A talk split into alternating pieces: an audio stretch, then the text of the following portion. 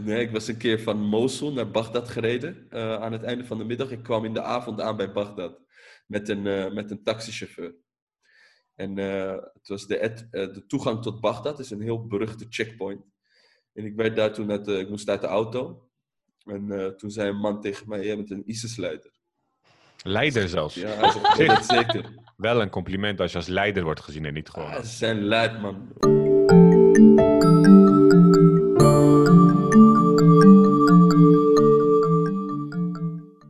Welkom bij een nieuwe aflevering van Supermoslims, aflevering 9 alweer. Vandaag hebben we te gast Sakir Khader. We gaan het met hem hebben onder andere over zijn werk als journalist, als filmmaker / documentairemaker en u weet nog wel veel meer. Ik weet eigenlijk, ik ben zelf wel benieuwd wat je nog meer in het dagelijks leven zo bezighoudt. Misschien zijn dat hele andere dingen of in verlengde daarvan. Dus ik dacht, misschien is het mooi om daarmee te starten. Mijn naam is Halil Karaaslan en mijn co-host Kaoutar is er ook weer vandaag. En we starten meteen eigenlijk met de volgende vraag. En dat is of je voor de luisteraar die jou niet kent, of je jezelf even zou willen voorstellen.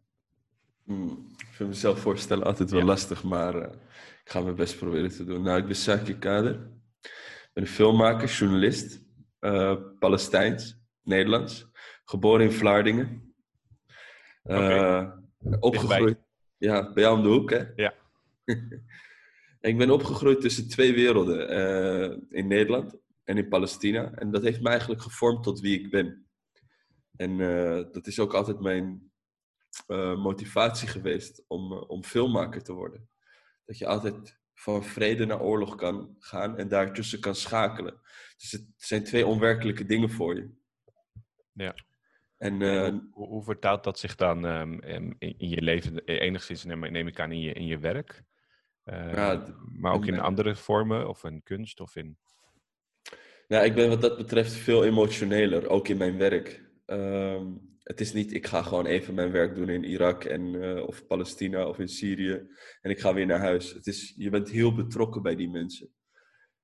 Dat komt omdat ik als jonge jongen eigenlijk alles wat ik zag tot me nam, maar het deed niks emotioneel. Ja, emoties waren nog niet dusdanig ontwikkeld dat je wist wat het precies met je deed. Maar naarmate ik ouder werd, begon het steeds meer te wrijven van, hey, hoe kan het? Hoe kunnen deze twee werelden naast elkaar gaan? Ja.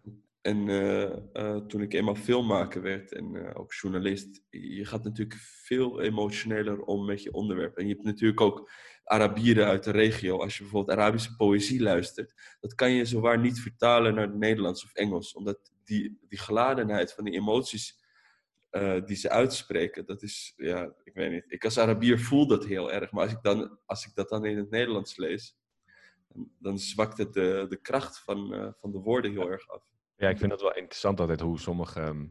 tenminste, ik versta zelf geen Arabisch in die zin, maar ik ervaar hetzelfde deels met Turks. Dat je soms één woord in het Nederlands probeert te vertalen en dan heb je daar 3 zinnen voor nodig. En dan nog dekt het de lading of de context niet of zo. Ja, precies. Ah. Hey, Sakir, je gaf net aan dat jouw werk wat meer emotioneel geladen is ten opzichte van ander werk. Hoe verhoudt dat zich tot het journalistiek speelveld waarin je je begeeft? Want vaak genoeg krijgen sommige mensen het verwijt van... je bent niet objectief genoeg. Of je claimen op de waarheid. Dat is een constante struggle. Hoe verhoud je je daartoe? Nou, ik heb me de laatste jaren... Kijk, natuurlijk in mijn beginjaren... Dan ben je nog een groentje. Dan weet je niet. Dan ben je zelf nog op zoek naar wie je bent... En hoe je je verhalen wilt vertellen. Maar gaandeweg ben ik toch gaan twijfelen aan... Wat is objectief eigenlijk? Als in bestaat objectiviteit wel volledig? Want iedereen kiest wel kleur en kant. Ben ik niet objectief als ik het verhaal van slachtoffers vertel die gebombardeerd worden? Ben ik pas objectief als ik de daders ga interviewen? Dus ja, objectiviteit, ja, ik ben voor mezelf. Tuurlijk, objectief, je bronnen verifiëren en dat soort dingen. Maar objectief is niet per se met twee kampen praten. Ja, ik vond het wel mooi dat iemand die zei een keer... Het proces wat vooraf gaat aan, want mensen verwijzen dan vaak naar feiten. Ja, je moet het houden bij de feiten. Maar het proces wat vooraf gaat aan de selectie van de feiten is ook allesbehalve objectief. Het is vooral subjectief. Dus zeg maar die valse illusie van als je het maar bij de feiten houdt, dan zijn we objectief. Daarin zit natuurlijk ook vooral een proces voorafgaand die deels met herkenning te maken hebben. Nou, neem nou bekende voorbeeld in Nederland van waarom noem je iemand wel of geen Marokkaan of Turk bij een bepaalde daad. Want het zijn immers feiten, maar ja, waarom gebruik je ze ene moment wel, ander moment niet? Dus in die zin, inderdaad, is er wel een mooi statement van bestaat objectiviteit wel en wanneer, hoe zoek je dat? En even misschien ook voor de mensen die jouw werk niet kennen. We hebben het best wel globaal gehad over wat je doet. Maar kun je wat voorbeelden geven van producties die je hebt gemaakt en waar die over gingen? En nou ja, wat je eigenlijk daarmee probeert te bereiken? Nou, bijvoorbeeld een van mijn allereerste echt grote producties was in 2015 toen ik voor de Volkskrant schreef. En dat was een hele grote serie over de mensensmokkelindustrie. Dus toenertijd was die vluchtelingencrisis bezig in 2015, toen al die mensen vanuit Turkije naar Griekenland kwamen. Ja. En ik denk wel dat alle journalisten, de meeste journalisten, allemaal vanuit Griekenland het verhaal vertelden van de mensen die aankwamen. Maar niet dat hele proces van hoe mensen dan vertrekken vanuit Turkije, Syrië naar Europa toe. Dus ik had toen bij de Volkskrant ook gepitcht dat ik gewoon graag op zoek wil naar dit hele wereldje van de mensensmokkelaars. Wie zijn die mensen en hoe kunnen vluchtelingen überhaupt die oversteek maken? Hoe gaat dat eraan toe? En toen heb ik een heel vonk bijna volgeschreven samen met een collega. Ze hebben een aantal weken met die mensensmokkelaars opgetrokken in Turkije. Om te laten zien wat dat voor mensen zijn en hoe dat hele wereldje eruit ziet. Dat was echt die eerste grote producties. Die is toen ook genomineerd voor de Tegel. Omdat we een heel ander licht plaatsten op de vluchtelingencrisis. Ik heb daarna nog een aantal documentaires gemaakt voor Human. Samen met Jos de Putter. Mijn meest recente werk is De Puinhoop van Irak. Is een 5-delige serie voor de VPRO. Over Irak eigenlijk na 2003. Nadat de Amerikanen daar binnen trokken. Amerikaanse invasie. Hoe dat land daar eigenlijk onder heeft moeten lijden. Wat er eigenlijk allemaal is gebeurd na 2003. Er zijn wel eens van die geluiden hier. Ik denk vanuit die zoektocht naar objectiviteit bewijzen van. Ja. Dat ze zeggen, ja, maar er zijn ook mensen die echt wel blij zijn geweest met die invasie of wat dan ook. En het heeft ook goede dingen gebracht. Ben je dat tegengekomen? Of zeg je van nou, ja, tuurlijk. Dan moet je ook echt wel zoeken of zo naar die mensen? Of... Nee. Dat is zichtbaar in het systeem van Irak nu natuurlijk. Omdat onder de tijd van Saddam heel veel van zijn tegenstanders vluchten naar Iran. En toen de Amerikanen Irak weer binnentrokken, zijn ze meegekomen met de Amerikanen. En die hebben dan allemaal bepaalde posten bekleed. Voor hen heeft het natuurlijk wat goeds gebracht. En ook voor heel veel normale burgers natuurlijk. Die onder onderdrukking leefden. Bijvoorbeeld de Koerden natuurlijk. Die hadden het ook niet altijd best. Die hebben veel meegemaakt. Kijk, voor hen, die hebben nu een autonomische staat in het noorden van Irak. En het is daar natuurlijk veel beter geregeld dan in Bagdad. Ja. Maar natuurlijk, ja, meningen zijn daarover gewoon echt dusdanig verdeeld. Ja. En hoe verhoudt het werk wat jij doet in die landen zich tot de samenleving hier in Nederland? Van hoe landt jouw werk en wat soort reacties krijg je op de verhalen die je vertelt? Ik denk dat mijn werk nog steeds underrated is. Ja. Ik bedoel, mijn werk is niet heel erg niet heel bekend. Ook weer wel. Maar ik bedoel, het is niet echt, het is nog niet echt dat het grote publiek ook... Die Sakir Khader, die moet je volgen. Het is toch altijd, mensen kennen eerder mijn verhalen, maar niet mij en de motivatie waarom ik dit allemaal doe. Is dat enigszins, want dat herken ik, hè? Want ik heb het idee dat bijvoorbeeld, ik noem maar een Sinan Jan bijvoorbeeld. Dat zijn namen die wilde ik ook net noemen. Die je bij wijze van meteen kent, die zie je ook veel op tv. Komt dat enigszins, zou je kunnen zeggen, van sommige dingen gaan zoals ze gaan. Heb je daar misschien zelf bewust voor gekozen door op de achtergrond te willen blijven enigszins? Of heb je zoiets van, nou... samenloop van omstandigheden. Ik krijg bewijs van gewoon niet die shine op die manier zoals anderen dat krijgen en misschien wel zou verdienen. Nou, ik denk als je kijkt, Sinan is natuurlijk al veel ouder en die gaat al veel langer mee. Ja. Die heeft er ook voor moeten werken. Ik denk misschien met de tijd komt het wel, want ik heb toch een aparte stijl van maken. Mijn stijl is best wel herkenbaar, het is heel rauw. Ik denk met de tijd gaan mensen dat wel kennen. Ik denk als ik nog meer grote producties ga maken, net zoals die VPRO-serie, dat het langzamerhand gaat opvallen bij het grotere publiek. En wat wil je uiteindelijk daarmee bereiken in alle producties die je maakt? Welke boodschap wil je overbrengen? Sorry, wat zei je als laatst? Wat zou je willen dat mensen daaruit halen? Dus los van dat ze het überhaupt kennen?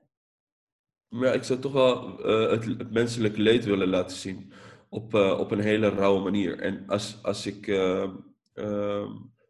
niet per se om... Ja, als niemand het zou kijken, dan blijft het alsnog gearchiveerd. Dan kunnen we nooit zeggen van... Oh ja, dat heb ik niet gezien. Ja. Het blijft altijd bewaard. En mijn werk is eigenlijk een archief van menselijk leed wat ik aan het opbouwen ben. En wat mij net wat triggerde is aan een van je voorbeelden is van... want ja, hoe je het went of keert gaat media of mediaproductie ook altijd over perspectieven.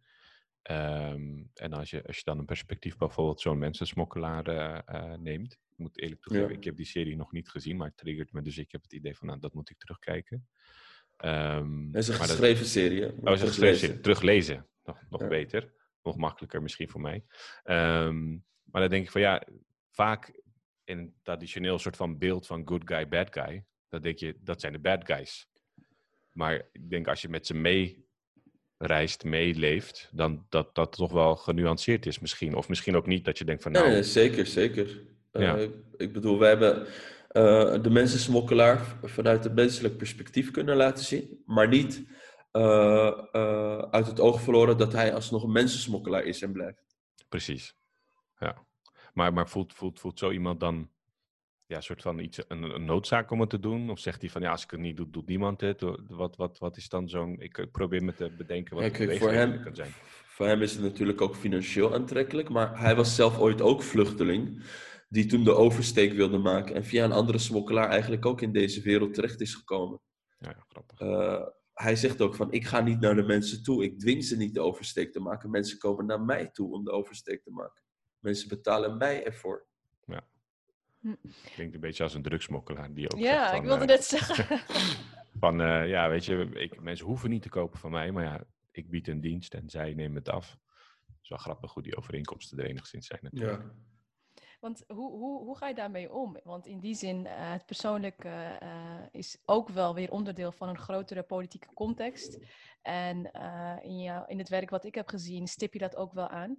Maar hoe vind je daarin die balans van enerzijds het menselijke persoonlijke verhaal vertellen dat misschien ongehoord is, maar tegelijkertijd die grotere geopolitieke verhoudingen ook in kaart brengen?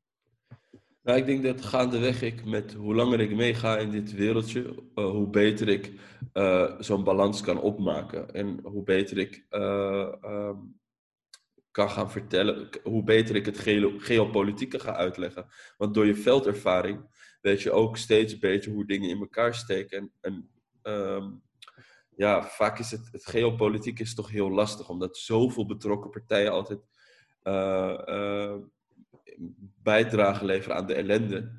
En het persoonlijke eigenlijk is, ja, dat zijn de mensen die de prijs betalen. En dat is toch wel het geluid wat ik altijd wil laten horen.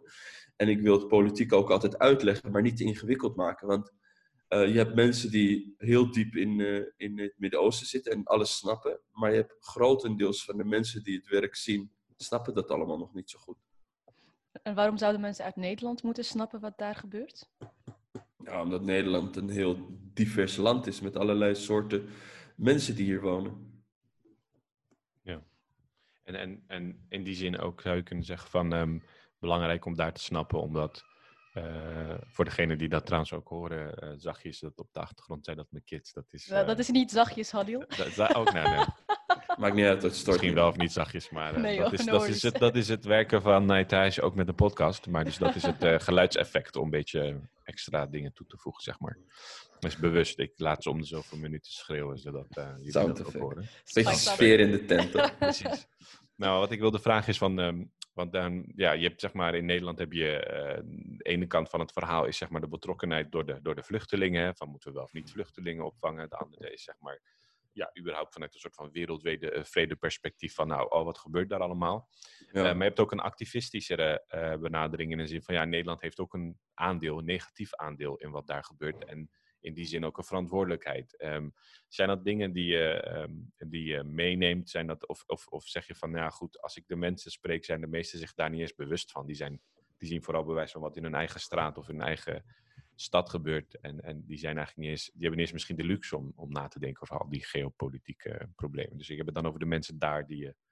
Nou, weet je wat het is? Die mensen daar die zien Nederland niet per se als de bron van het kwaad. Nederland is onderdeel van een grotere coalitie. Ja, mensen daar die kennen Amerika, Iran, Rusland, China. Ja. Nederland is voor hen gewoon een heel klein land. Dat ze echt niet kennen. Ze kennen Nederland van Amsterdam, de koeien. Serieus. Ze zeggen, we hebben altijd Nederland op televisie gezien. En we zagen dan die koeien. En dat is ook een reden voor heel veel vluchtelingen geweest om naar Nederland te komen. Door de koeien? Serieus. Die zeiden dan altijd, we zagen Nederland op tv als een heel mooi land. Met een mooi natuurgebied. En de koeien in de weilanden. Ja, daarom wilde ik naar Nederland. En toen kwamen ze in de Randstad en dachten ze, shit, wat is dit man? Waar zijn die koeien? Je hebt heel veel vluchtelingen die dan liever in de countryside wonen. Dus ver buiten de Randstad. Ja. Maar je hebt ook mensen natuurlijk uit Aleppo, uit de stad, die dan in één keer wel in een weiland worden geplaatst. En dat wringt hier. Ook weer redden natuurlijk. Dus onderling deden ze altijd heel veel woningruil. Dat is een vluchteling die dan eigenlijk uit het platteland kwam. Die kwam dan terecht in Rotterdam. En een vluchteling die uit de stad kwam in Syrië, die kwam dan in een dorp in Friesland. En dan via woningruil onderling deden ze altijd woningruil. Oh, grappig. Dat wist ik helemaal niet, man. Ja, op zich, als het zo werkt. If it works, I mean. Dan, als beide daar tevreden mee zijn. Why not? Ja, precies. Hey, maar even, uiteindelijk is dat ook een dingetje die we iedereen gaandeweg vragen. In de zin van, ik weet niet in hoeverre je zelf fan bent van comics, superhelden of wat dan ook. Maar wat zou jij beschrijven als jouw kracht? Hè? Dus als je dat benadert vanuit het soort van, vanuit het positieve. Wat kun jij heel goed of waar ben jij goed in? Wat is jouw superpower? Ik heb wel oog voor detail. Oké. Kun je dat verder specificeren? Wat bedoel je dan? Welke detail bedoel je dan? Of het nou is het visuele. Mm-hmm. Dus hoe ik iets moet vastleggen. Of nou de emoties. Want ik weet precies wanneer ik moet inspringen en door moet vragen. Dus ik hou ervan om heel goed te luisteren. Dus ik laat mensen vaak praten. En op een gegeven moment hoor ik waar de emotie zit. En daar ga ik dan op door. Waardoor ik vaak van die mensen die dan liever niet willen praten over iets, maar ik denk eigenlijk willen ze wel praten, maar ze schamen zich. En dan ga je op een gegeven moment door met ze in gesprek. En dan spring ik altijd op het juiste moment in. Ik weet eigenlijk altijd op die manier mensen voor me te winnen. En dat is de kracht. Ik denk als je de puinhoop van Irak ziet, dat mensen eigenlijk heel open zijn naar mij toe. Het voelt zo vertrouwd. Het is zo dichtbij. En dat komt denk ik door die oprechtheid. Van ik kom daar naartoe om echt proberen hun emotie en hun pijn over te brengen op het westerse publiek. En ik kom niet alleen aapjes kijken.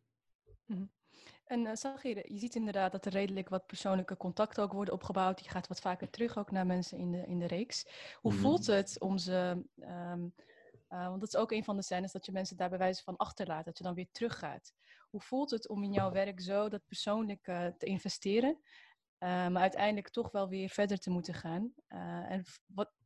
Voel je ook een bepaalde soort verantwoordelijkheid naar de mensen daartoe om iets terug te geven als je eenmaal terug bent? Kijk, wat ik probeer altijd terug te geven is gewoon de ware realiteit waarin zij leven te laten zien. Die vriendschap die blijft voor altijd. Want als ik nu weer terug ga naar Irak, dan bel ik die mensen ook. Van, hey, hoe is het? Ik ben weer in Bagdad of ik ben in Fallujah. Als ik terug naar Irak zou gaan en ik ga niet langs, dan worden die mensen ook boos op mij.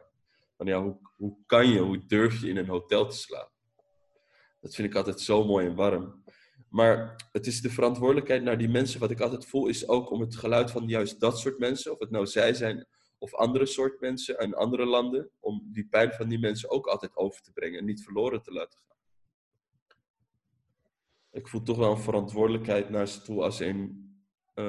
naar alle mensen die in een struggle leven. Om te proberen om die struggle te vertalen en dan over te brengen op publiek hier in het Westen. Mm-hmm. En welke impact hoop je dat je daarmee gaat maken? Nou, je ziet toch, de puinhoop van Irak heeft toch bij veel mensen de ogen geopend van hoe de situatie in Irak eraan toe is. En dat afgelopen jaren waren er vooral alleen maar verhalen gemaakt over ISIS in Irak. En mensen vergaten de onderliggende problematiek. En met mijn serie heb ik proberen te laten zien dat IS bijvoorbeeld ook onderdeel is geweest van het jarenlang falen. Bepaald westers beleid wat gevoerd werd ook. En heel veel Irakezen ook, die hier in Nederland in diaspora leven, die zeggen ook van, hey, je hebt ons laten zien hoe de pijn in ons land is. En bedankt daarvoor. Maar zie jij, want jij bent dan natuurlijk een van die mensen die daar bij wijze van underground werk doen. Je probeert ook bepaalde perspectieven vast te leggen. Mm-hmm. Want ik kan me niet voorstellen dat het ook in die zin niks met je doet als je denkt van, oké, hoe lossen we dit op? Of ben je daar niet mee bezig? Als in, hoe lossen we dat op? Ik denk dat, het een, dat je daar ideeën over vormt, zeg maar. Of... Ja, nou, eerlijk gezegd, het is een heel lang vraagstuk. Hoe lossen we daar iets op? Het begon al van... Ja, weet je, we wilden daar ooit war on terror en toen democratie brengen. Ik bedoel, democratie kan je niet opleggen aan mensen die volgens bepaalde tradities leven. En democratie is voor mensen daar een heel ander begrip dan voor mensen hier natuurlijk. Ja. Als in, is democratie een traditioneel gebied binnenvallen waar mensen vrij orthodox zijn en dan daar, mogen mensen daar dan opeens alcohol drinken, miniskirts dragen en dat soort dingen? Is dat democratie? Of is democratie dat je overal alcohol kan kopen? Vrijheid van meningsuiting, ja. Als in, wat is democratie precies? Ja, ik denk dat het een vraag is waar diverse mensen diverse perspectieven op zullen bieden, maar geen eenduidig antwoord op kunnen geven. Ik bedoel... De reden dat ik die vraag een beetje stel was ook van... Ik krijg soms het idee dat naarmate, zeg maar, we verder de tijd ingaan, mm-hmm.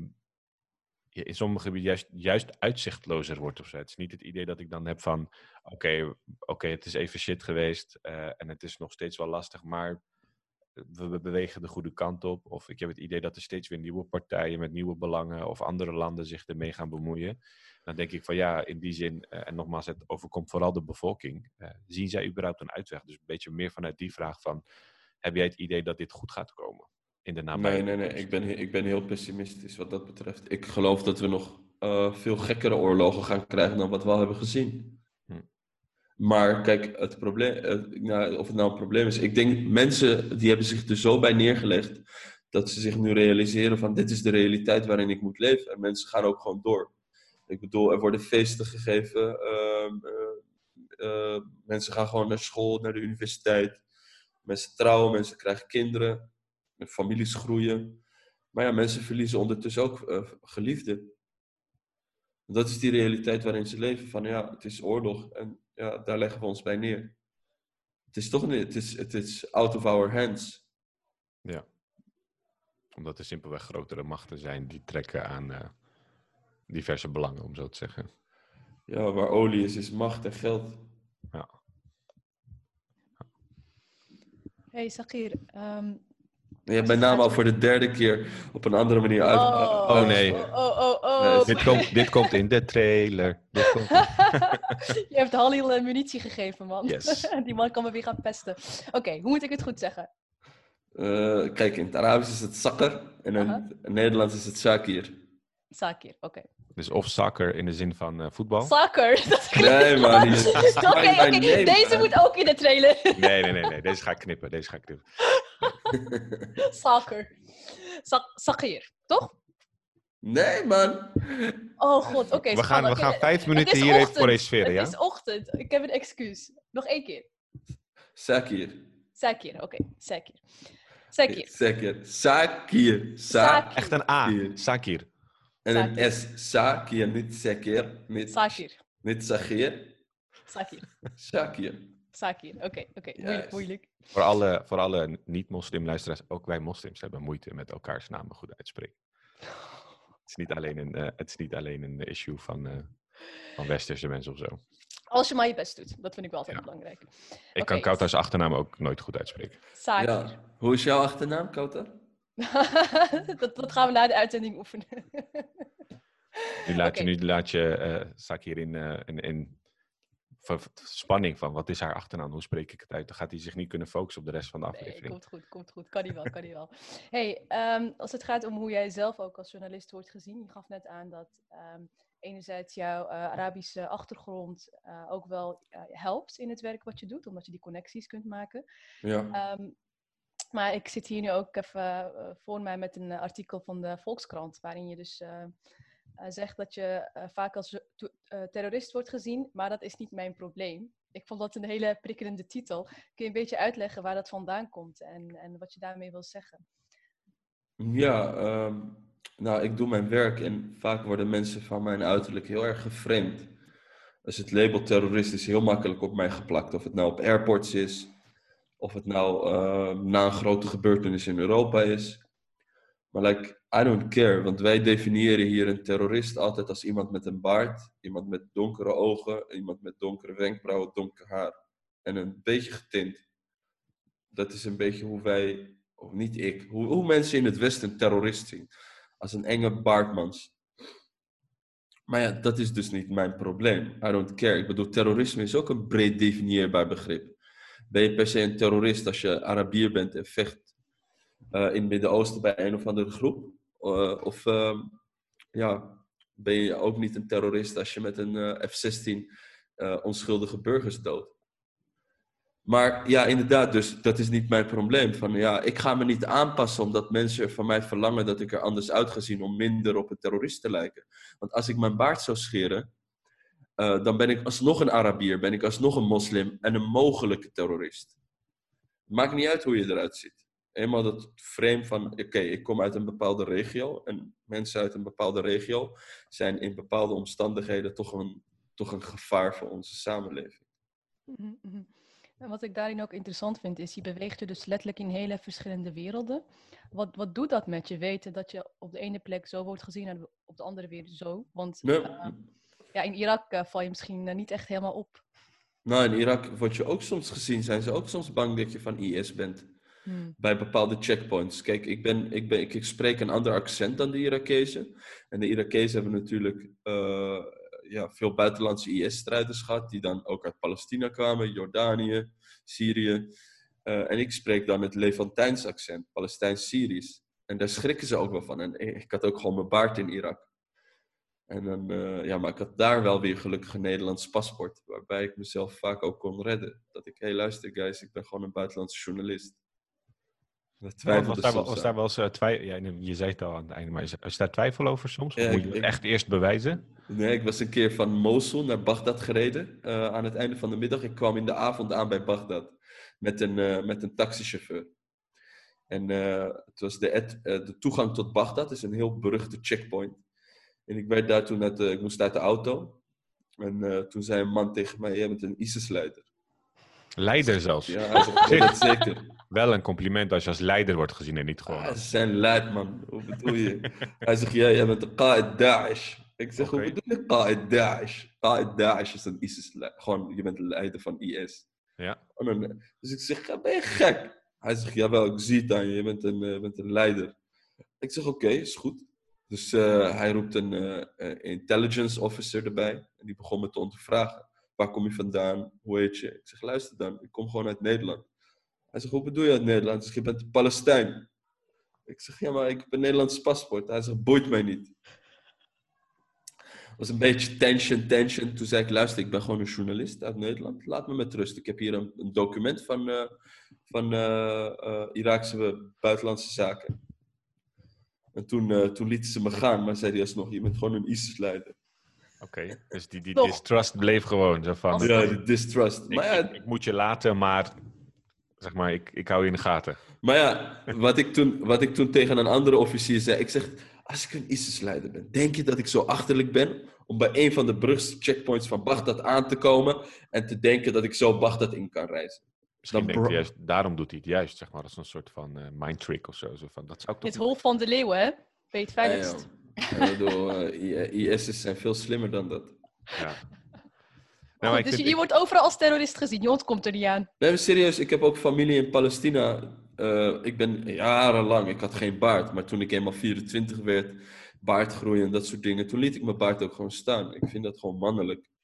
En toen kwam ik bij mijn familie in Palestina. 2014 nog niks aan de hand. 2015 ook nog niet. Toen 2016 IS werd in één keer heel groot en dat soort dingen. En iedereen associeerde daar ook baard met IS. Terwijl de jaren daarvoor, toen ik jong was, was baard altijd geassocieerd met Hamas.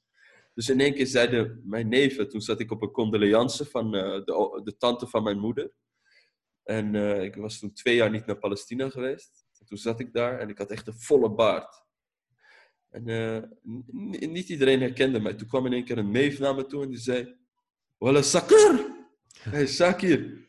Hij zegt, je bent Daesh man. Je bent van ISIS. Hoe dan? Je bent Daesh, je gaat je baard scheren. En toen werd ik ook boos. Toen zei ik, oké, jij bent gladgeschoren. Jij werkt voor de Mossad. Jij collaboreert met de Israëliërs.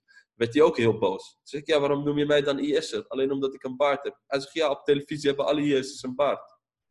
Ja. Dat is een beetje, ja, ik weet niet. Ik vind dat heel achterlijk. Maar het is wel beeldvorming natuurlijk. Ja, en ook heel interessant hoe, zeg maar, hoe je identiteit... hoe we eigenlijk allemaal niet in specifieke hokjes plaatsen, maar hoe vanuit verschillende hoeken dat toch wordt geprobeerd. Van, oh, jij ziet er zo uit, dus dan ben jij dit. Ja. En juist omdat jij letterlijk in die verschillende werelden beweegt, is het elke keer weer een ander soort hokje, afhankelijk van hoe je eruit ziet en welk paspoort je toevallig bij je hebt. Mm-hmm. En welk Arabisch je spreekt. Maar, ja. Hoe onthoud je nog wie je bent? Bij wijze van, je wordt constant op een andere manier benaderd dan. Ja, je moet gewoon een leeuw zijn. Want anders heten ze Joop. Ja, is dat een beetje de attitude je af kunnen hebben? Ja. Ja, maar dat wilde ik wel vragen, want ik kan me voorstellen dat jij in situaties terecht bent gekomen waar menige mensen van zouden zeggen van eng en wat moet ik nu doen? En misschien juist doordat ze zich zo gedragen dat ze zichzelf meer in gevaar brengen, weet ik niet. Maar ben je in dat soort situaties terechtgekomen? Dat je dan eigenlijk juist bij wijze van een beetje door een leeuw te zijn tussen aanhalingstekens, of in ieder geval niet van je af te bijten, dat nodig is in bepaalde omstandigheden? Ja, zeker, je moet altijd je rechten kennen. En als ik de brave Nederlandse journalist ga uithangen, van me altijd maar willen beroepen op mijn Nederlandse paspoort en op mijn perskaart, dan lopen ze echt over je heen. Want in bepaalde gebieden is het niet eens nodig om te laten zien, ik ben Nederlander, ik heb een perskaart. Dat maakt je juist kwetsbaar. Ja. En ook als bijvoorbeeld, ik heb een keer, ik was met Mohammed Rassol, dus mijn producer met wie ik in Irak was, uit die film. Waren we in Sinjar. En toen reden we terug in de middag naar Mosul via Tel Afar. Dat is een Turkmeens gebied in Irak. En daar werden we bij de checkpoint, moesten we 2 uur lang in de zon wachten door een of andere gekke officier. Terwijl wij een document hadden waarbij niemand ons mocht stoppen bij checkpoints. Okay. En toen op een gegeven moment, Rasool is ook een felle, hij is een Koerd, maar hij is heel fel, temperamentvol en ik ook. En op een gegeven moment hebben we die officier geroepen en zei, wat denk jij wel niet? We hebben hier een document, wij gaan nu de head of intelligence van Mosul provincie bellen. Dat boeit ons niet. Dus die hebben wij toen gebeld en die is toen gekomen, 1,5 uur later. En die heeft die officier gewoon helemaal op zijn kop gegeven. En volgens mij heeft hij een 10 dagen disciplinaire straf gekregen ook, omdat hij 2 buitenlanders bij een checkpoint liet wachten. Volgens het document zijn we buitenlanders, maar we zijn ondertussen ook gewoon Koerd en Arabier. Ja. En lekker die felheid hebben we gewoon op die officier losgelaten. Ja. Ik vind wel grappig, omdat je herkent in die zin sommige dingen wel, sommige dingen niet, tenminste voor mij persoonlijk, maar... Ook, zeg maar, ben jij in Irak geweest, Halil? Moet je iets herkennen hier? Nee. Niet voor zover ik weet. Maar die machtshierarchie, zeg maar. Ik bedoel, in het Westen heb je dat tot op bepaalde mate ook wel. Maar gewoon dat je echt, zeg maar, hoort van... Oké, we bellen die ene guy.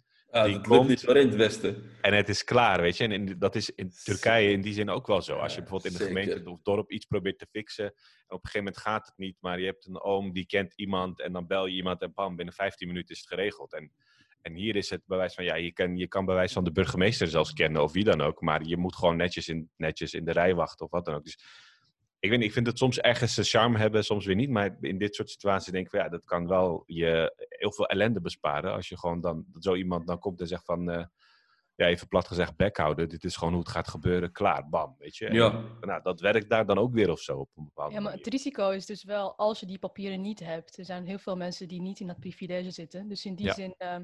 is het denk ik ook soms makkelijker praten of zo. Weten en dat is het ook. Dat je een soort back-up hebt. Maar juist... wel die familie, of niet? Nou, weet je wat dit is? Ik vind het tricky. Dat bedoelde ik nou met Nederlandse journalist. Arabisch uiterlijk in Irak is toch ook wel weer lastig. Want omdat we dat document juist hadden... en op dat document staat dat ik een Nederlands paspoort heb... en dat soort dingen... gaan ze juist moeilijk doen. Van, wat doet een Nederlander met dat uiterlijk daar in Sinjar... komt hij nou hier doen? En als je dan over je heen laat lopen en braaf gaat zitten wachten, nou, dan kan je echt 6 uur gaan zitten wachten bij een checkpoint, hoor, voordat je geholpen wordt. Maar als je juist dan gewoon weer die Arabische mentaliteit naar boven haalt, van luister, ik laat niet met mij sollen. Ik heb het recht om hier langs te gaan, dus ik ga hier ook langs. Of hij het nou wilt of niet. En dan is het juist fijn dat je gewoon bepaalde mensen kunt bellen. Ja. En wat daarin denk ik ook gewoon heel interessant is, is dus jezelf heel goed kennen en je identiteit ontwikkelen met de verschillende achtergronden die je hebt. Ik heb soms het idee dat in bepaalde landen de diaspora ook een beetje vergeten wie ze zijn en waar ze vandaan komen. En in jouw geval is het praktisch nuttig bij wijze van in je werk. Ja. Maar ik denk dat daar ook iets dieper achter zit van herkennen en erkennen wat onderdeel is van je legacy. En dat weer onderdeel maken van wie je zelf ook bent. Even los van of het een keer wel of niet van pas komt bij een checkpoint. Puur om te weten wie je bent en in welk hokje je allemaal niet past. Want anderen gaan toch op je blijven projecteren. Dat liet jij net ook al zien. Van familie tot aan checkpoint tot aan hier in Nederland. Je wordt altijd beschouwd als de ander bij wijze van. Ja, zeker. Je bent altijd een vreemdeling. Of het nou daar of hier is. Ja, dat is wel een mooi brug naar... Voel je ergens wel volledig thuis? Of ben jij diegene die in between places moet zijn om zich thuis te voelen, bij wijze van? Dus dat je juist constant in beweging moet zijn, als het ware. Nou, ik bedoel, ik moet wel in between places zijn, inderdaad. Want als ik in Palestina ben, noemen ze me de Nederlander. Als ik in Nederland ben, de Palestijn. En waar ik ook ben, ja, het ligt eraan. Je krijgt toch extra, bijvoorbeeld in Irak krijg je toch extra privileges, omdat je, ondanks dat je bij bepaalde tribes dan verblijft. Je bent een Palestijn, maar tegelijkertijd heb je ook een Nederlands paspoort, waardoor ze nog extra voorzichtiger met je zijn en nog meer verantwoordelijkheid voor je voelen. In welke hoek voel jij het meest comfortabel? Of welke delen van jouw identiteit voel je het meest vertrouwd? Nou, zou ik je eerlijk zeggen, ondanks dat ik uit Palestina kom, het voelt heel fijn daar, maar ik voel me echt heel erg thuis in Turkije. Oké. Ik ben daar heel vaak geweest. En in Gaziantep bijvoorbeeld. Daar komt alles een beetje samen. Arabier, Turk. Ja, klopt, dat is wel waar. Donkere Turk, lichte Arabier, roodharige Turk. Oh man.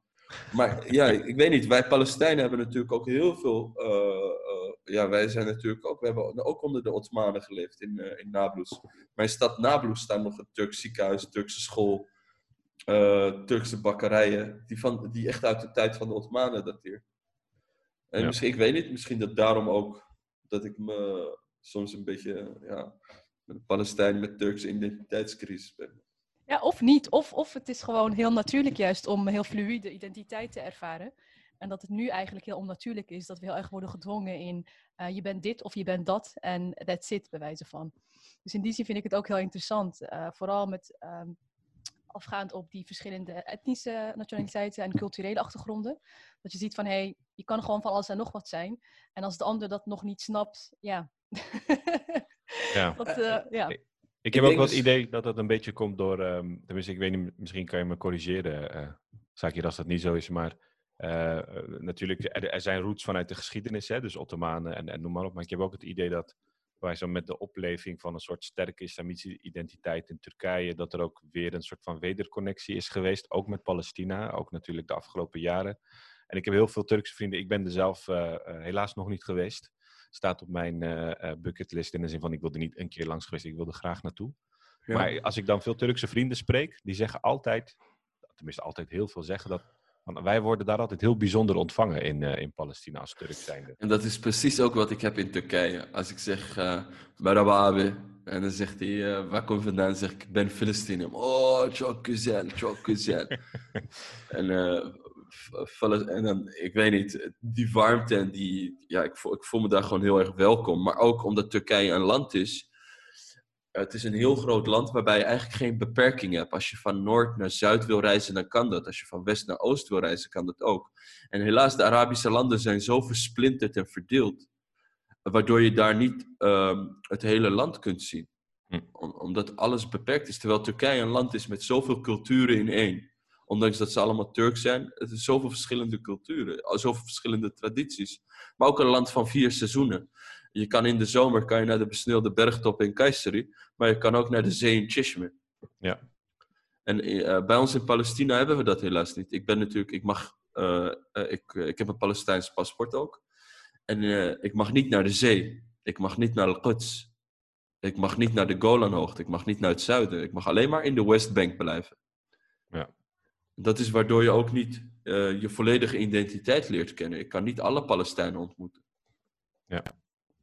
Ja, dus letterlijke fysieke beperkingen in die zin die je gewoon hebt om een bepaalde identiteit te kunnen beleven wellicht tot in de volle.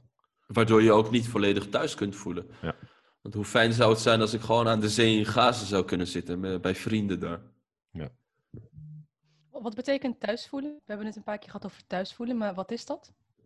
Thuisvoelen is gewoon vertrouwd en warmte. En goed eten. Ik snap wel waarom je Gaziantep dan noemt. Dat voor Kaoutar. Dat zijn daar echt een paar kilo aangekomen, man. Van Turks eten. Zeg maar, als je Nusret en Sadbeh en zo allemaal ziet, dat is zeg maar veel van hun gerechten komen uit die regio in de zin van kebab en Adana kebab en zo. Is dat ook met zeg maar die kuilen die ze graven, vuurtjes stoken, dat soort dingen? Ik weet niet of dat precies van Antep is, maar bijvoorbeeld de van Hatay volgens mij. Ja, de lahmacun en de baklawas met echt pistache en zo komen uit die regio's. Het is echt alle vleesgerechten worden daarbij zijn net iets lekkerder gekruid. Het is gewoon hoofdstad van eten. Nou, daar moet je, zeg maar, zullen we sponsors zoeken voor deze video? Misschien kunnen we toeristen... Diyarbakır ook, hè? Diyarbakır ook. Het zijn echt... zeg maar, als je voor voedseltoerisme ergens naartoe wil, gewoon een paar kilo aan te komen, dan moet je naar die regio gaan. Okay. En je moet ook voor goed eten, Diyarbakır is ook heel lekker. Diyarbakır, Gaziantep en Hatay. Dat is echt het epicentrum van Turks voedsel. Hatay zit natuurlijk kunef ook. En ze maken daar een plaat met kefta. Smeren ze helemaal uit en dan krijg je vers brood erbij en dan kan je gewoon eten, joh. Kijk. Nou, ik hoop dat mensen thuis aantekeningen hebben gemaakt. Volgende podcast gewoon tijdens het eten doen gewoon.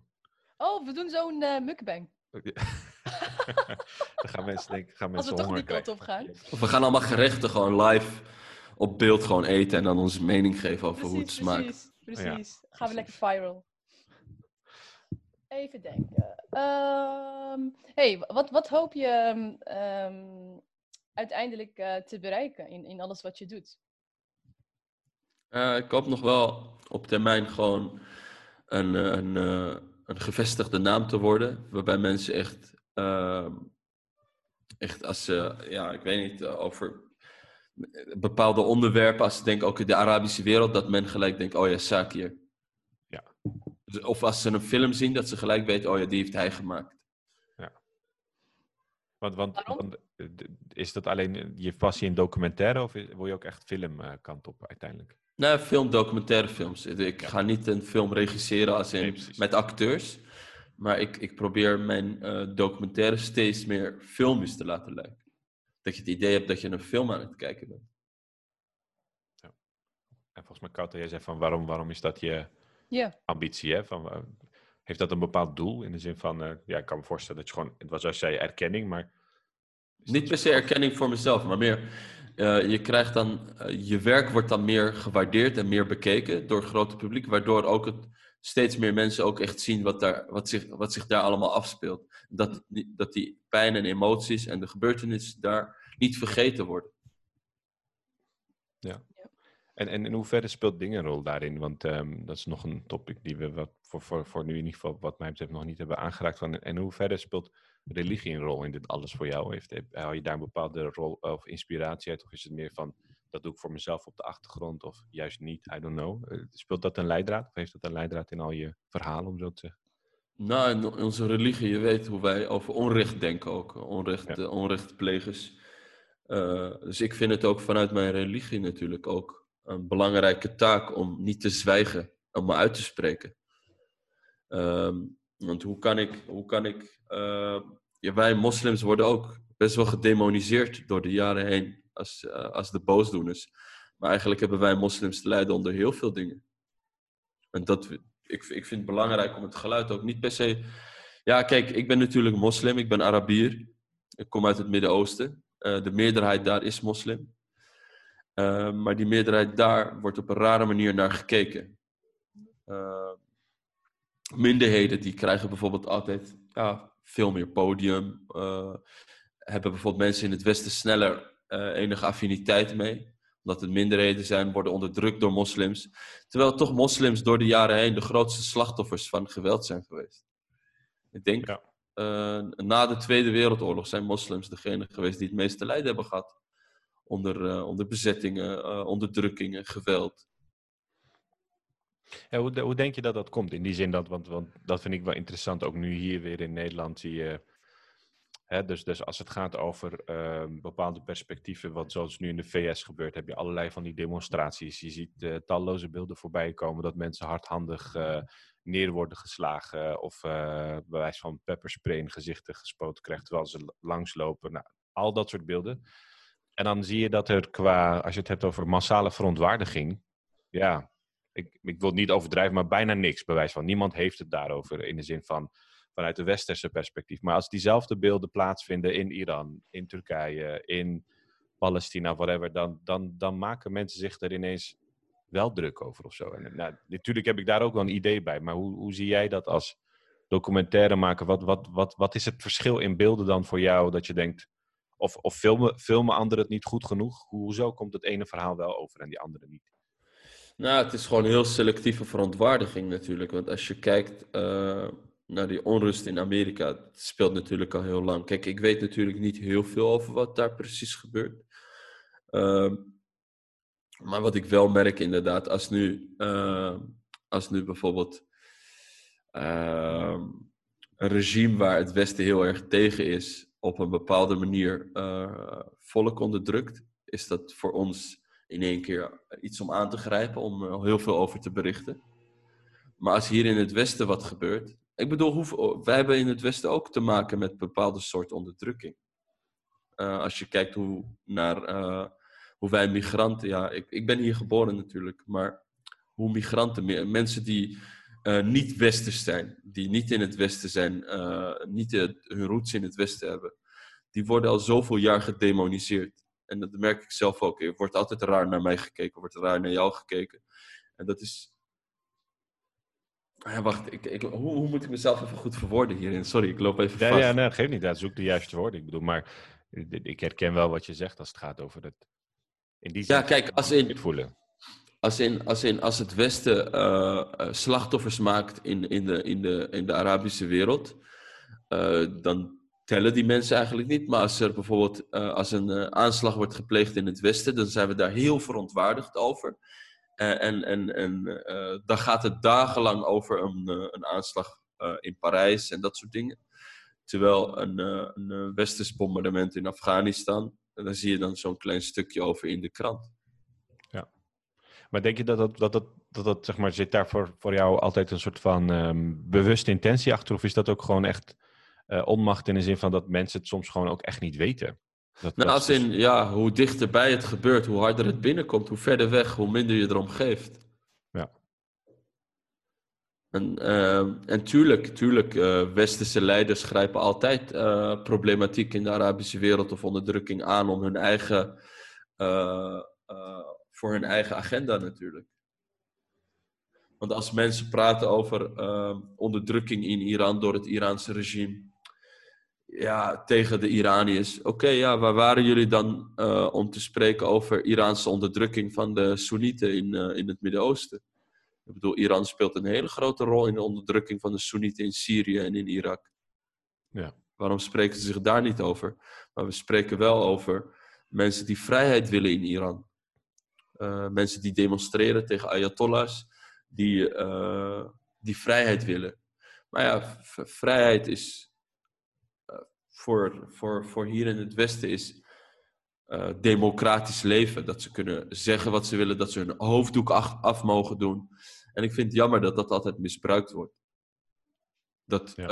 Dat we dan de vrouwen die hun hoofddoek afdoen in Iran, dat we die helemaal ophemelen van dat is het protest en ja, dat is vrijheid. Is vrijheid per se je hoofddoek af mogen doen?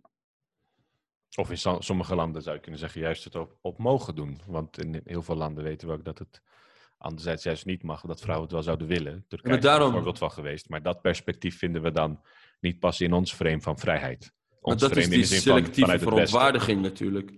van als je vrijheid om moslim te mogen zijn, is in heel veel landen niet. Ik bedoel, in Syrië, in het Assad van Syrië, mocht je nooit je baard laten groeien. Dan werd je al gezien als de moslimbroeder.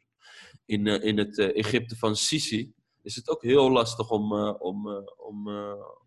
om tegen het regime te zijn. Maar ja, als je nu een activist bent in Saudi-Arabië en je wilt autorijden, je wilt je hoofddoek afdoen, je wilt vrij zijn, dan is dat voor ons, oh ja, dat zijn de kernwaarden van het Westen ook. Van ja, ook hier mag een vrouw alles natuurlijk. Dan vinden we dat daar natuurlijk. Ja, als in, dan steunen we datgene wat zij daar doen ook heel erg. Maar als ze moslims zijn, bijvoorbeeld Sheikh Al-Oude, die vastzit in Saudi-Arabië. Omdat hij zich uitspreekt tegen het regime. Ten behoeve van de onderdrukking van moslims. Daar lees je niks over. Tenminste. Daar lees je dan niks over. Ja. Maar iemand die vastzit omdat ze dan als een activist autorijden, die dan gaan autorijden, daar spreken we ons dan wel heel erg over uit. Ja. Het is gewoon een hele selectieve verontwaardiging. En ik denk ook dus... Maar ik denk dat het ook komt omdat mensen in het Westen hier... dat zijn bepaalde behoeften van het leven hier. Bepaalde waarden die we hier allemaal wel hebben. Vrouw kan hier wel autorijden. Vrouw kan hier wel hoofddoek op en af doen. Ze kan hier zijn wie ze wil zijn. Tuurlijk. Wat voor de record gewoon goed is. Alleen wat voor de record goed is. Eerder daar is natuurlijk... En mensen hier, die spreken zich daar dan ook over uit. Omdat het hier normaal is, willen ze ook dat dat daar normaal is. Ja, en dat is natuurlijk een goed recht om zich uit te spreken. Like, I don't care. Maar het is heel selectief altijd. En het lastige is, ik weet nog dat ik ooit een artikel heb geschreven. Dat ging over de vrijheid van vrouwen om de niqab te mogen dragen. Dat was rondom de discussies die daarover plaatsvonden. Ja. En een van de comments die ik kreeg, en dat is me echt bijgebleven, ook in deze context, was van... ja, waarom schrijf je niet over Iran? Of waarom schrijf je niet over alle andere landen waar vrouwen juist de hoofddoek wel af willen doen? En dan denk ik ook van... ook als je zeg maar vanuit een bepaalde context schrijft, omdat je het onderwerp belangrijk vindt, dan wordt er toch weer een hele andere werelddeel bij wijze van bij betrokken. Juist om jou daarmee te slaan bij wijze van. Dus het gaat niet alleen om die vrijheid, maar het gaat ook over wie mag wat zeggen. Dat ervoer ik heel sterk met dat artikel. Van, ook een aanspraak op vrijheid wordt beoordeeld op basis van waar je zelf vandaan komt en wat jouw achtergrond is. En je vermeende lijntjes met Iran en Saudi-Arabië. Dus in die zin blijft het een soort ingewikkelde discussie van wat is vrijheid en wie definieert dat? En wie mag daar iets over zeggen en wie niet? Ja, maar dat is ook zo'n ding. Zij denken altijd als we ons hier uitspreken tegen het onrecht wat hier jou wordt aangedaan of een moslima, dat ze niet mag zijn wie ze wil zijn. Ze denken dan altijd dat wij achter een regime van de Ayatollah of van Saudi-Arabië staan. Like, alsof wij de biggest fanboys zijn van dat soort regimes. Terwijl wij ook slachtoffers zijn van dat soort regimes. Maar ja, wij leven nu in Nederland. We spreken ons uit over wat hier gebeurt. Even in case van het artikel wat jij schreef. Maar ik ken het ook hoor. Heel veel mensen die dan tegen mij zeggen van... Ja, waarom ga je dan niet daar naartoe? Waarom laat je niet zien wat moslims daar dan doen met christenen? Wat is dan jouw antwoord op dat soort vragen? Ja, ik negeer dat. Ja, sorry, maar ik ga niet met dat soort mensen in discussie. Ja. En waarom? Like, ja, ik ben... Waste of your time. Ja, het is seriously waste of my time. Because ik ga juist naar een bepaald gebied waar wat gebeurt. Omdat ik daar één affiniteit met die mensen heb. En dichter bij hun sta. En ook makkelijker toegang tot ze krijg. En hun struggle is toch ook een struggle? Je gaat toch ook niet zeggen van... Als je een verhaal nu ziet op televisie... over de Jezidis. Ja, waarom gaan jullie niet naar de Soenieten? Die struggle is ook een struggle. Het neemt niet weg dat die pijn ook gewoon pijn is. Ja, dat is dus het interessante inderdaad. Van een soort morele plicht of verantwoordelijkheid om je over alles uit te moeten spreken. Nee, dat heb ik niet. Om maar te bewijzen dat je zeg maar objectief bent. En ook om anderen geeft. Terwijl, ja, het een sluit het ander natuurlijk niet uit. Je kunt wat gebeurt met Jezidis ook ontzettend erg vinden en onrechtvaardig. En dat is ook gewoon zo. Zonder dat je per se zelf dat verhaal maakt. Als je maar hopelijk ook weer andere dingen blijft doen. En ik ben geen allrounder, snap je? Ik ben geen allrounder. Ik ga me niet uitspreken voor alles wat er op de wereld gebeurt. Dat kan ook niet, denk ik. Nee, maar ik merk zelf ook altijd, en dat is waarom ik vaak moeite heb met die benadering. Dat zie je nu ook in die hele discussie rondom Black Lives Matter versus All Lives Matter. Weet je, dan denk ik van, het is vaak gewoon een manier om überhaupt een stem gewoon dicht te slaan. Dus niemand zal ontkennen op het moment dat ik heb toevallig vandaag en gisteren daar weer een enorme discussie over gehad. Zeggen, maar eigenlijk met name moslims. Hè? Dus die dus zeggen van ja, hoezo Black Lives Matter? Waar waren ze bij Gaza, bij dit en dat? Ik zeg, hoezo? Spreek je daar dan ook over uit? Niemand zegt dat dat niet mag. Maar door te doen alsof bij wijze van alles behandeld moet worden, behandel je eigenlijk niks. Want vaak is daar dan, ik heb zoiets, als je kritiek hebt op deze beweging, bij wijze van be my guest, start je eigen beweging. Maar ga niet deze beweging stoppen. Want hier wordt iets geadresseerd wat goed is. Laat hun bewijzen van, en mij ook in dat opzicht, mijn ding doen. En als jij dat perspectief wilt benaderen, kan dat ook. Los van dat ik überhaupt, voor mijn geval, gaat Black Lives Matter over meer dan alleen wat er in Amerika gebeurt, maar ook hier. Maar dus constant dat idee van, als je hier tegen uitspreekt, ja, dan moet je ook tegen hier uitspreken, hier uitspreken. Maar dat kan gewoon niet. Maar in 2000... Ik specialiseer in iets. Nee, precies. En mensen die dan zeggen, ja, waarom spreek je dan niet uit voor Somalië, Gaza? Ja, als het nu heet is in Gaza en daar volop wordt gebombardeerd, dan spreken heel veel mensen zich uit voor Gaza. Maar nu, at the moment, is gewoon veel aan de hand in Amerika. Precies. Maar goed, weet je, Black Lives Matter. Ik hoop dat Arabieren en moslims ook een keer wakker worden. Want ook daar is veel racisme tegenover donkere mensen. Ja, precies. En dat is denk ik ook een vorm van onrecht bestrijden binnen de eigen gelederen. Dus enerzijds uitspreken. We hebben het ook in deze podcast een paar keer over gehad. Ja. Van op verschillende niveaus uitspreken. Ja. En ook dat durven. En daarbij wel ook de safe spaces creëren waarin dat kan. Zonder dat dat weer inderdaad een stok wordt van anderen om je mee te slaan. Dus dat proberen we ook een beetje hier te doen. Maar ook weer een ontwikkelpunt voor onze gemeenschappen. Ik bedoel, als je naar... we spreken ons altijd uit over slavenarbeid. Ik dacht precies hetzelfde. Als je kijkt naar de golfstaten. Saudi-Arabië, de Emiraten, Qatar, Kuwait. Daar houden ze... Dat is de hoofdstad van moderne slavernij, bij wijze van die regio. Ja, precies. Ik bedoel, die weten... Ja, weet je, ik bedoel, daar worden mensen gewoon zien als echt minderwaardig. Als je uit Bangladesh komt, als je uit India komt, als je donker getint bent. Ja.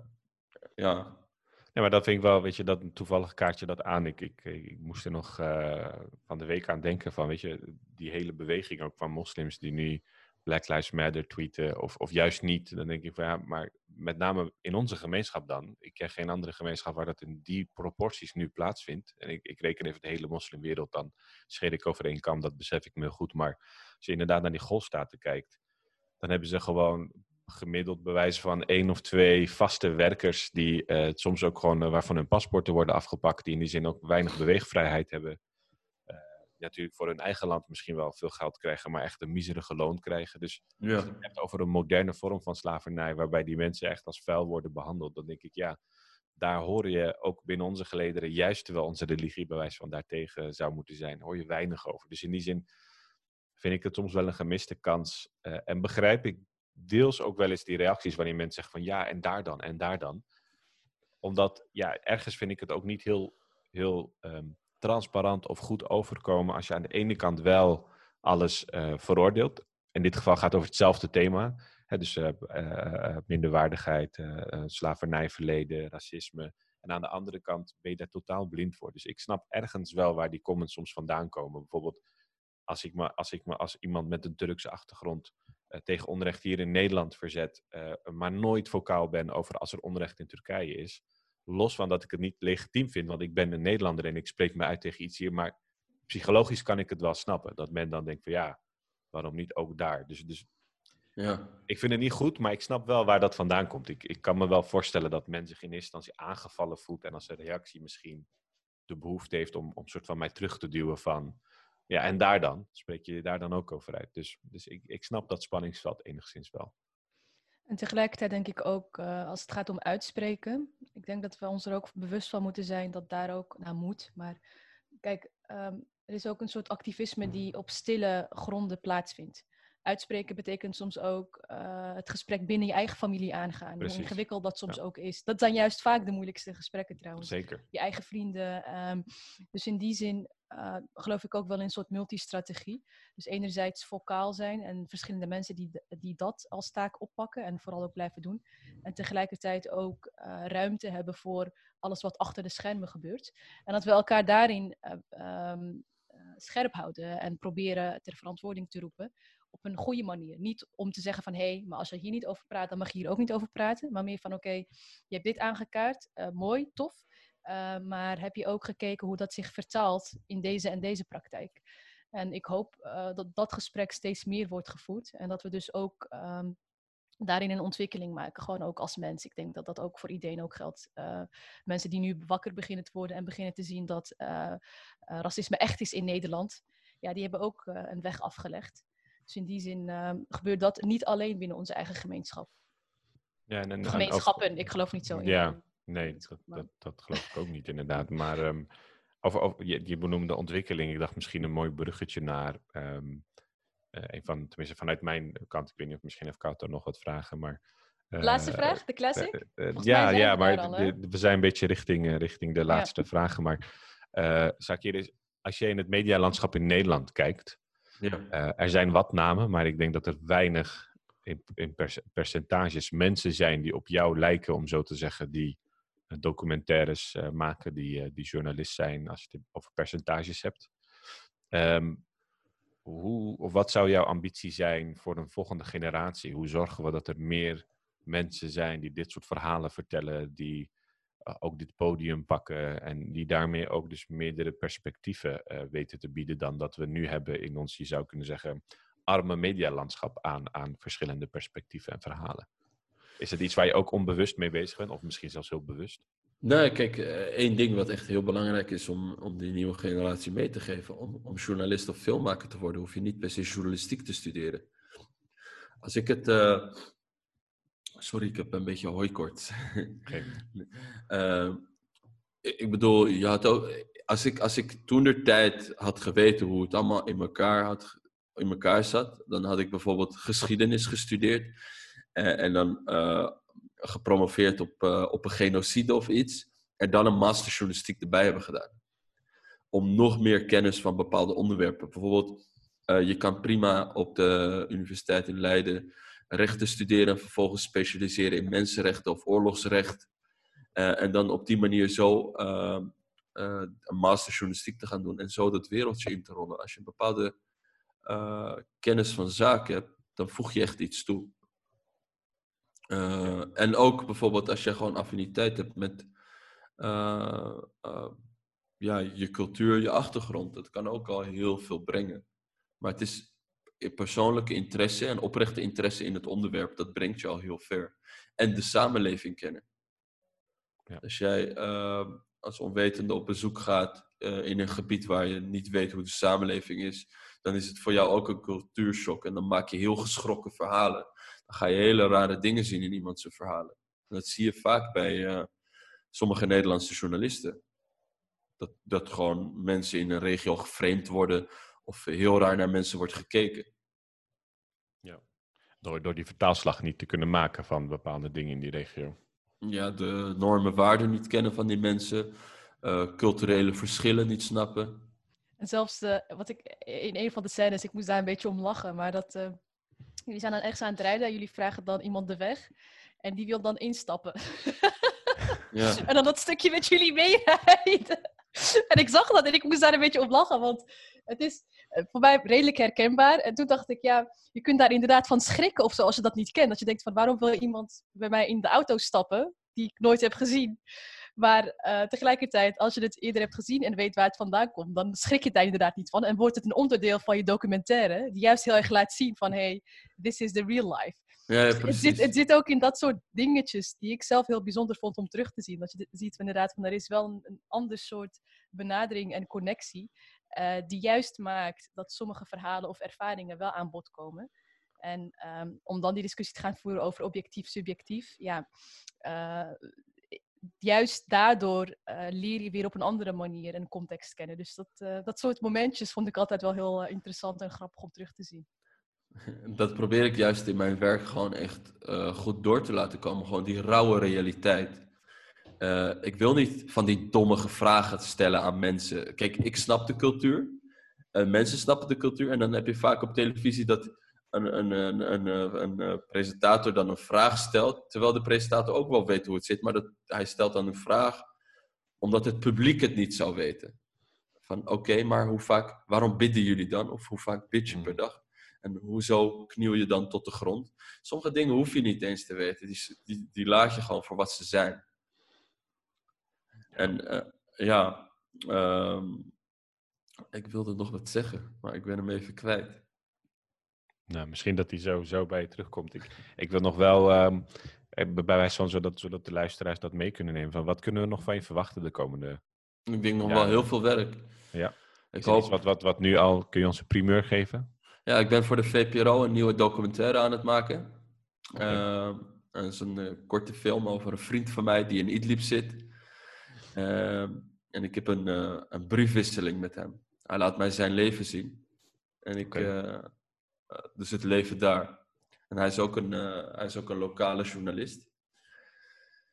En ik denk dat het ook een hele mooie docu gaat worden. En we kijken, wat ik dus wilde zeggen ook. In het Nederlandse medialandschap ligt... Ja, zit ook wel een... Ja, ondanks dat het soms wel heel moeilijk is om verhalen door te krijgen... is het ook wel weer een kans die ik zie, omdat ik toch anders ben dan de rest. Een andere soort verhalen breng. Waardoor ik ook gewoon... toch wel soms... mensen het ook interessant vinden om met je te praten. Oké, wat heb jij te bieden? Wat breng je? Dan doe je een pitch. Wel een unique selling point in die zin. Ja, ik ben niet hetzelfde als alle andere 40 makers bijvoorbeeld. Ja. En ik ben wat dat... Ja, ik moet mezelf nog even goed aanleren hoe ik bepaalde verhalen ga pitchen steeds. Ik bedoel, soms ben ik veel te rauw, veel te direct, waardoor mensen snel schrikken en denken van, moeten we dit wel willen maken? Maar dat heet ook ervaring. Weet je. Ik ben 29 jaar en ik ga al 6 jaar mee in het vak. Maar het komt wel goed. Ja. De toekomst heeft toch nog veel moois te bieden. Zeker. Oké. Thanks. Ik durf je naam niet meer te zeggen, man. Ik ga het ook niet zeggen. Wat erg. Omdat ik er nu juist heel bewust op ga letten, dan lukt het gewoon niet meer. Maar jij heet toch ook geen Kaoutar? Jij heet toch ook Kaoutar? Precies, maar ik maak Kaoutar. Er ook altijd een punt van. Dat is dus ook de grap. Want ik doe altijd mijn best om mijn naam goed te zeggen. Maar nu ben ik een beetje van slag, dus nu durf ik niet. Kaoutar. Ja, ik ga even kijken waar jouw achternaam staat. Want ik ga even proberen om hem uit te spreken. Okay. Ja. Hebben wij in de tussentijd nog een laatste vraag? Nee, Halil? Ik heb geen laatste vraag. Nee, ik vond het een mooie inzicht in het medialandschap. Bouchalikt. Nog een laatste opmerking? Of is er iets wat je me mee wil geven om af te sluiten? Nou, ik wil jullie sowieso heel erg bedanken voor jullie tijd. Jij bedankt, man. Bedankt voor je perspectief ook. En dit is een heel persoonlijk in de zin van totaal niet relevant, maar ik wist niet dat jij uit Vlaardingen kwam. Nou ja, zeg, Halil, is dat echt? Hey, dus deze regio, man. Represent. Ik dacht, je gaat met een of ander nieuw inzicht eindigen of zo, maar ik wist niet dat je uit Vlaardingen kwam. Dit is veel belangrijker dan alles. Take away, take that away. Ik ben daar opgegroeid, jongen, in de hoed. Ik was ook heel vaak in Parkweg. PWG. Dat is echt de ghetto, man. De ghetto. Maar Vlaardingen zijn toch haringkoppen en wij hier nevenneus of zo? Misschien dan. Ja, maar ik bedoel, deze haringkop. Ik heb nog nooit een haringkop met een... Ja, nee, ik woon al sinds mijn 24ste in Amsterdam. Oh, dat is wel jammer dat je naar die kan. Oké, laat maar. Nou. Oké. Volgens mij gaan we dit gesprek nu stoppen. Gaan we echt stoppen. Hey, super bedankt dat je er was. Echt heel fijn om dit inderdaad te horen. Het medialandschap, zowel op nationaal als internationaal gebied. Ook het belang van verschillende verhalen en perspectieven haal ik hieruit. En dus durven zijn wie je bent. Omdat daar eigenlijk juist een hele grote kracht in zit. Ondanks alle struggles die daar ook mee gepaard gaan. Maar dat is denk ik ook part of the deal en een ontwikkelproces. Dus heel fijn dat je ons meeneemt in, of hebt meegenomen in dat proces en jouw ervaringen daarin. Wij kijken ontzettend uit naar het werk wat nog gaat komen. Halil gaat nog wat dingen van je teruglezen. Die gaat je stalken, denk ik. En voor de mensen thuis, doe dat ook vooral. Zoek het werk van Sakir op. En check ook onze vorige podcast. Die was met Sandra Doevendans. Die daarvoor met Ismail Ilgun. En de volgende aflevering is de 10e. En dat wordt alweer de laatste van dit seizoen, hè Halil? Dat wordt... Ja. Dat is toch Stay wel tuned. Ja, wel een bijzonder moment, maar dat wordt het laatst van het seizoen. En dan daarna misschien nog een wrap-up. Maar blijf vooral kijken, luisteren, delen. En check de cartoon ook van Sakir. Oh ja, tuurlijk. Er komt nog een hele mooie cartoon op de Instagram. En check ook Sakir's werk, die kan je ook online vinden. En ontzettend bedankt dat je met ons was. Sakir, luisteraars, welcome guys. En graag tot de volgende keer. Assalamu alaikum. Wa alaikum salam. Bye bye.